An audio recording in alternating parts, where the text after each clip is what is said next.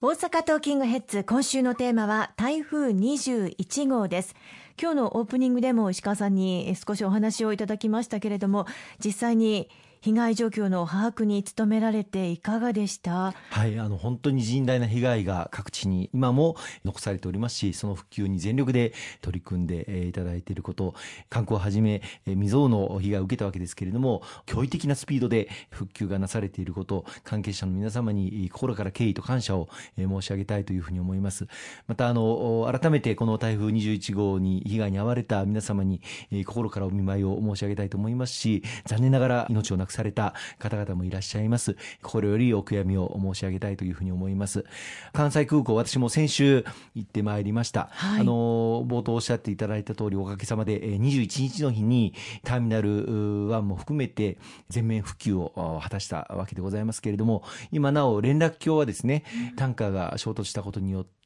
新たに作り直すという作業を行っておりますので、その連絡橋の道路自体は片面の通行部分を使って車線を制限をして利用しております。おかげでリムジンバスとか、あるいはタクシーとか、こういった公共交通機関による通行はもう可能になっているんですけれども、一般車両の通行はまだ制限されているという状況が残っております。ただ、あの、それ以外の点はですね、鉄道も JR 南海はじめ完全に運行再開しておりますし、ターミナルの中も一時期はターミナル1が地下まで浸水をして、電源設備等も使えなくなったりしていたんですが、これも全面復旧が果たされたところで、これまで関空を利用できなかった様々な航空会社の便も、今ほぼ全て関空の利用が始まっているという状況にあります。あとは、あの、まあ、この2週間余りの間、関空が使えないという情報を耳にして、関空行きをキャンセルされた方々、はい、あるいは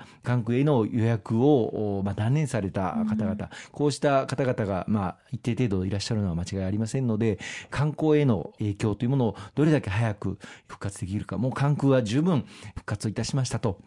ぜひともこの関西にお越しくださいということを PR していくということが極めて重要だなというふうに思っています。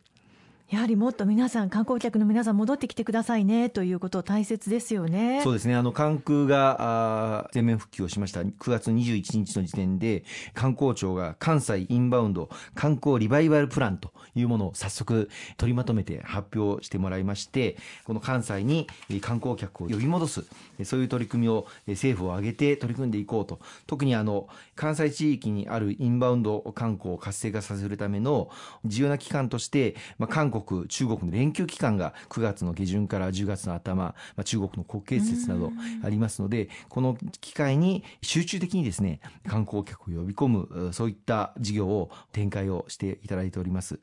例えばあの関空の関連施設の状況などを、まあ、情報発信をしていく、まあ、こういったことで関空がきちっと復活しているということを知っていただくための情報発信あるいはあの来ていただくためにいろんな航空会社の割引商品航空地を割引をしたりあるいは旅行商品を割安にするこうしたプランを提供していただく、まあ、いろんな旅行会社あるいは航空事業者にご協力をいただいてのものですけれどもそういったものをまとめて発表していく。さらにはあの関空を利用していただく方々に対する歓迎イベント、お出迎え、あるいはグッズの配布、こうしたことも含めて、おもてなしをしていくこと、さらには、関西地区のいろんな公共交通事業者に、例えばプレゼントを配っていただいたり、PR イベントをやっていただいたり、あるいは関西ワンパスという一つのパスで関西地域を旅行していただける、そういった商品を改めて周知をしていただいたり、こういったことも進めていこうと。さらには、関西地域にいろんな観光施設がありますけれども、そういったところの施設ででも割引キャンペーンをやっていこうと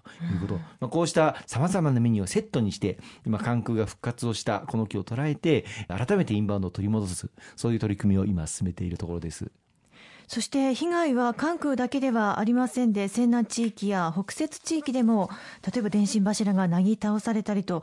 停電、断水も相次いで発生しましたよね。そうですね。あの本当に多くのあの方々が停電の被害に遭われて、まあ、なかなかこの停電の復旧に時間がかかったことから大変な苦労された方も多かったんではないかなというふうに思っています。まあ、関西電力さんも8000人から1万2000人の体制で、まあ、不眠不休の取り組みで停電回復に向けた作業を行っていただきまして、まあ、なんとかあの1週間程度で全面復旧、停電回復を果たすことができたなというふうに思います。私もあのいくつも現場視察に行かせていただきましたけれども、例えばあの高槻市の北部にあります樫田という地域があるんですが、ええ、この地域もおそらく台風とともに竜巻のようなものが発生したんだと思うんですけれども、山あいの森林がことごとくなぎ倒されていまして、で道路を塞いでしまっている。そのなぎ倒された森林樹木によって、まあ、電線も倒壊をしてしまって停電を生んでしまってますし、またその停電によって、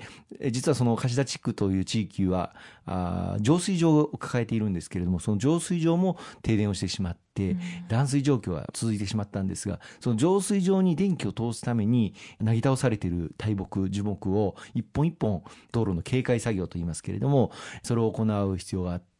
結局まあ、その浄水場まで道路が切り開かれてるのに、まあ、1週間近くかかってしまった。でその間断水が続きましたんで水道管をまあきれいにする。あるいは浄水場の水をきれいにするのにまあさらに1週間ぐらいかかるということで飲み水が手に入るまで、まあ、2週間近くかかってしまったという地域もありました。さらにはあの南部泉州地域でも南海電車の尾崎駅という駅がありますが、はい、この駅舎の電線がショートしてしまって、うん、その影響で駅舎に火災が発生をいたしまして改札がまあ完全に使えなくなってしまって、今応急復旧の形で、まあなんとか再開はしておりますけれども、この駅舎の再開には相当時間がかかりそうな状況もあります。さらにはあの南大阪の地域、あるいは泉州各地の農家の方々、特にあのビニールハウスがですね、風で完全に吹き飛ばされてしまっていて、特にまあ少し強度の弱いパイプで作られているようなビニールハウスはもう完全にへしゃげてしまって、but 今農業の再開はもう絶望的な状況と、まあ、ビニールハウスを再建しようと思ったら相当な費用がかかってしまいますので、もうそれを諦めてしまう、あるいは最近若い農家に収納される方も増えてきているんですけれども、そういった方々は最近、新たに農業を始めて、そしてまあ一定程度融資を受けて、まあ、借金をしてビニールハウスを建てた、そのローンが残っている中で、ビニールハウスがもうことごとく被災をしてしまって、なんていうか再開をさせるための意欲を見出すことができないという、本当落ち込んでいらっしゃる方々もたくさんいらっしゃいます。まあ、こうした各地に甚大な被害があの出た台風21号ですけれども、その復旧に必要なあ予算的な手当、そしてあるいはあ必要なあ制度、こういったものを全力で構築をしていこうと、まあ、秋に臨時国会が予定されておりますけれども、はい、それに向けて補正予算の策定作業、今取り組んでいるところです。ありがとうございます。後半も引き続きお話を伺っていきます。